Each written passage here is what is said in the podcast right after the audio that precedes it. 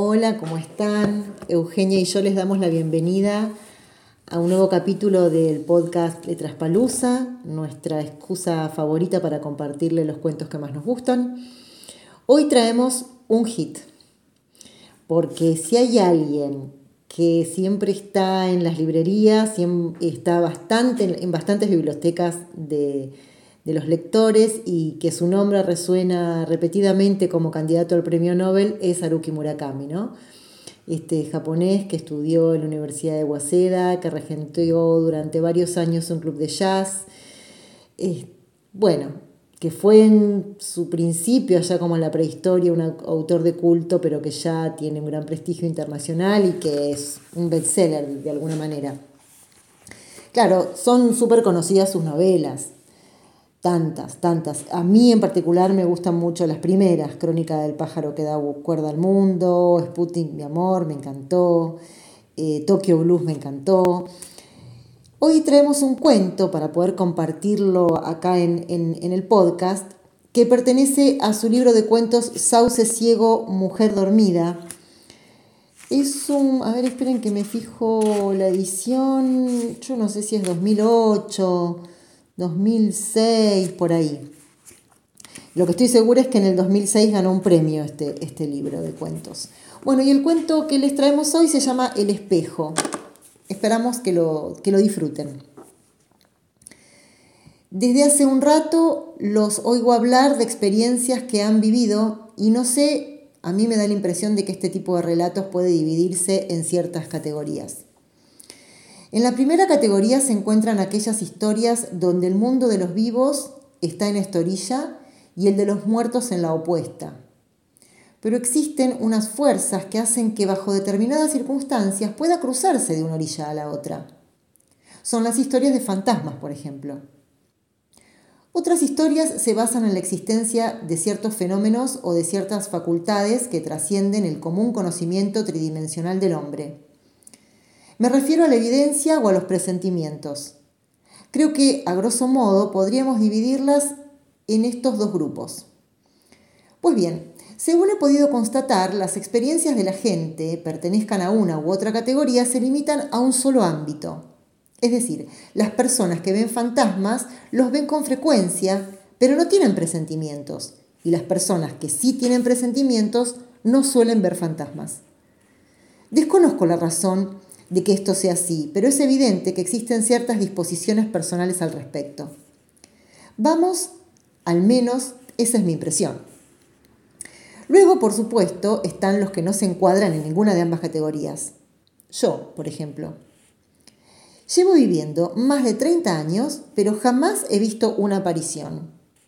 Sueños premonitorios o presentimientos, jamás los he tenido. Me ha sucedido que Encontrándome con dos amigos en el mismo ascensor, ellos han visto un fantasma y a mí se me ha pasado por alto. Mientras ellos dos veían a una mujer vestida con un traje de chaqueta gris de pie a mi lado, yo habría jurado que allí, mujer, no había ninguna. Que estábamos los tres solos, no miento, y ellos no son de los que van tomándole el pelo a los amigos. En fin, esta es una experiencia muy siniestra, pero no altere el hecho de que yo no haya visto jamás ningún fantasma. Ni se me ha parecido nunca un espíritu, ni tengo poder paranormal alguno, vamos, que mi vida debe ser terriblemente prosaica. Sin embargo, una vez, una sola vez, me sentí tan aterrado que se me pusieron los pelos de punta. Hace ya más de 10 años que pasó aquello, pero aún no se lo he contado a nadie. Incluso hablar de ello me causa terror. Me da la impresión de que si lo menciono volverá a ocurrir. Por eso me lo he callado hasta hoy.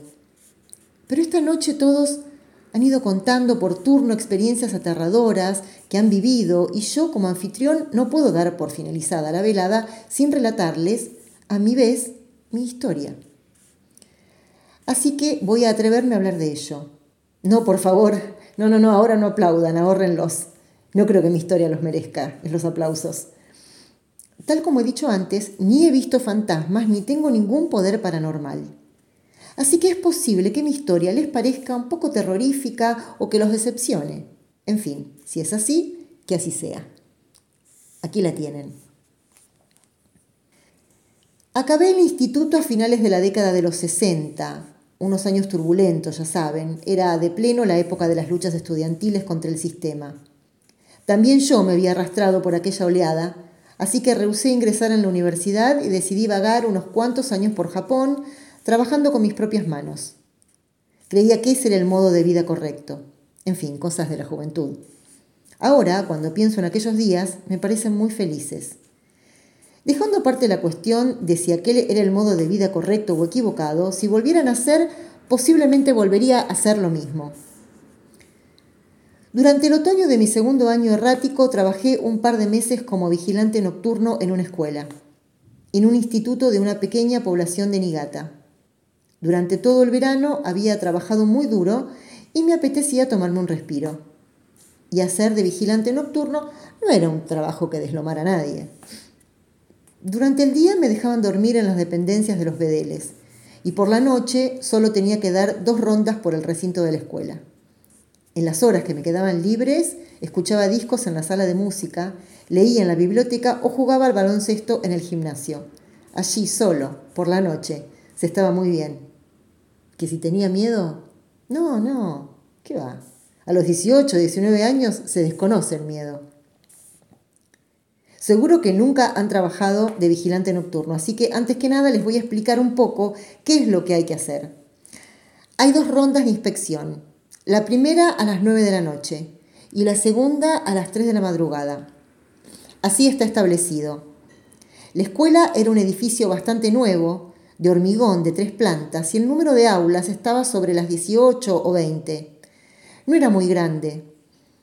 No, también estaba, bueno, la sala de música, el aula de labores del hogar, el aula de dibujo y además la sala de profesores y el despacho del director. Aparte de las dependencias de la escuela, estaban el comedor, la piscina, el gimnasio y el salón de actos, y solo tenía que darme una vuelta por allí. Eran 20 los puntos que tenía que inspeccionar, y yo iba de una dependencia a otra y echaba una ojeada y ponía con el bolígrafo OK en el papel. Sala de profesores OK, laboratorio OK. Claro, que habría podido quedarme tumbado en la habitación de los bedeles y haber ido marcando ok, ok en todas las casillas. Pero nunca descuidé mi trabajo hasta ese punto. En primer lugar, no requería un gran esfuerzo y además de haberse colado algún tipejo dentro, al primero a quien hubieran sorprendido durmiendo habría sido a mí. Así que a las nueve de la noche y a las tres de la mañana me hacía con una linterna grande y una espada de madera y recorría la escuela de una punta a la otra con la linterna en la mano izquierda y la espada en la derecha. En el instituto había practicado kendo y tenía gran confianza en mi habilidad. Mientras mi contrincante no fuera un profesional, no me daba miedo, aunque llevase una auténtica espada japonesa. Hablo de aquella época, claro, hoy saldría corriendo. Era una noche ventosa, de principios de octubre. No hacía frío, más bien hacía calor. Desde el anochecer pululaban los mosquitos. A pesar de estar en otoño, recuerdo que había tenido que encender dos barritas de incienso para ahuyentar los mosquitos. El viento ululaba. Justo aquel día, la puerta de la piscina se había roto y golpeaba con furia agitada por el viento. Se me pasó por la cabeza arreglarla, pero estaba demasiado oscuro y la puerta estuvo toda la noche abriéndose y cerrándose con estrépito. En la ronda de las nueve no descubrí nada anormal. Ok, en los 20 puntos. Las puertas estaban cerradas con llave, todo estaba donde tenía que estar. Ninguna novedad. Volví a las dependencias de los bedeles, puse el despertador a las 3 y me dormí. Cuando el despertador sonó a las 3 de la madrugada, me asaltó una extraña e indefinible sensación. No puedo explicarlo bien, pero me sentía raro. En concreto, no me apetecía levantarme. Era como si hubiera algo que estuviese anulando mi voluntad de incorporarme. A mí nunca me había costado levantarme de la cama, así que aquello me resultaba inconcebible. Con gran esfuerzo logré ponerme en pie y me dispuse a hacer la ronda. La puerta seguía golpeando con estrépito. No obstante, me dio la sensación de que el sonido era distinto. Podían ser simples expresiones, impresiones, mejor dicho, ya lo sé, pero me sentía extraño en mí. Mm, había algo en mi propia piel. Qué raro, no me apetece hacer nada de la ronda hoy, pensé. Pero fui, claro está, porque ya se sabe. En cuanto haces trampa una vez, ya no hay quien lo pare a uno. Así que agarré la linterna y la espada de madera y salí de las dependencias de los bedeles. Era una noche odiosa. El viento soplaba cada vez más fuerte, el aire era cada vez más húmedo, la piel me picaba, no lograba concentrarme. En primer lugar, miré el gimnasio y el salón de actos. Ok en ambos. La puerta seguía abriéndose y cerrándose con estrépito, parecía la cabeza de un demente haciendo gestos afirmativos y negativos, sin regularidad alguna. Sí, sí, no, sí, no, no, no, no. Ya sé que es una comparación extraña, pero a mí me dio esa sensación, de verdad. En el interior de la escuela tampoco hallé ninguna anomalía. Todo estaba como siempre. Di una vuelta rápida y marqué OK en todas las casillas. Después de todo, no había ocurrido nada. Aliviado, me dispuse a volver a las dependencias de los bedeles. El último punto que había que inspeccionar era el cuarto de las calderas en el extremo este del edificio. Las dependencias de los bedeles estaban en el extremo oeste. Por lo tanto, yo tenía que cruzar un largo pasillo de la planta baja para volver a mi habitación. Un pasillo negro como el carbón. Si había luna, estaba iluminado por su pálida luz, pero si no, no se veía nada en absoluto. Yo avanzaba dirigiendo el haz de luz de la linterna hacia adelante. Aquella noche se aproximaba un tifón y no había luna. Muy de cuando en cuando se abría un jirón entre las nubes, pero la noche volvía a ser tan pronto oscura como boca de lobo. Avanzaba a un paso más rápido de lo habitual.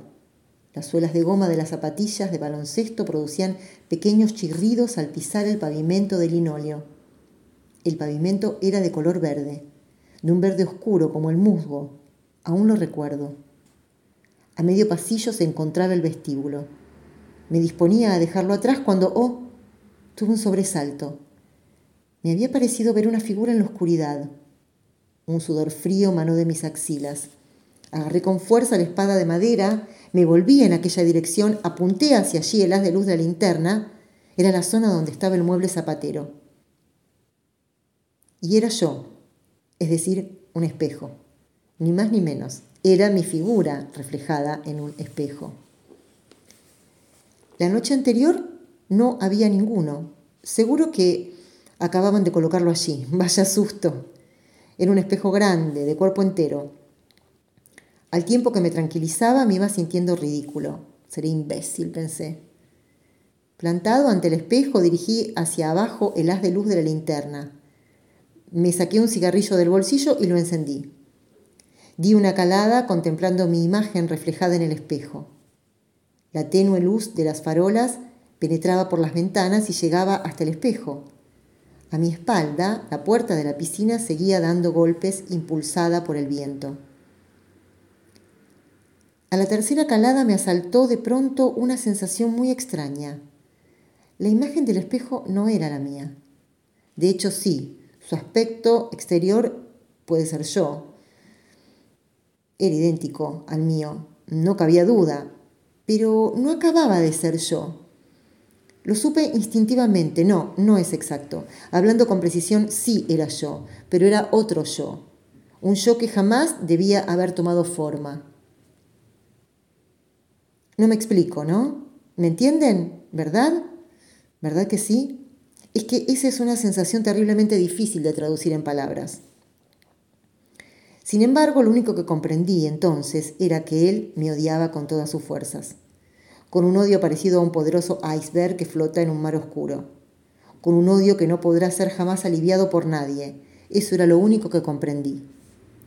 Me quedé plantado ante el espejo atónito, el cigarrillo se me escapó de entre los dedos y cayó al suelo. El cigarrillo del espejo también cayó al suelo. Nos contemplábamos el uno al otro. No podía moverme, como si estuviera atado de pies y manos. Poco después, él movió una mano. Se acarició el mentón con las yemas de los dedos de la mano derecha y luego, muy despacio, fue deslizando los dedos hacia arriba, como un insecto que le reptara por el rostro. Me di cuenta de que yo estaba imitando sus gestos, como si fuera yo la imagen del espejo, o sea, que era él quien estaba intentando controlarme a mí. En aquel momento hice acopio de las fuerzas que me quedaban y solté un alarido. Exclamé ¡Wow! o ¡Wow! algo así.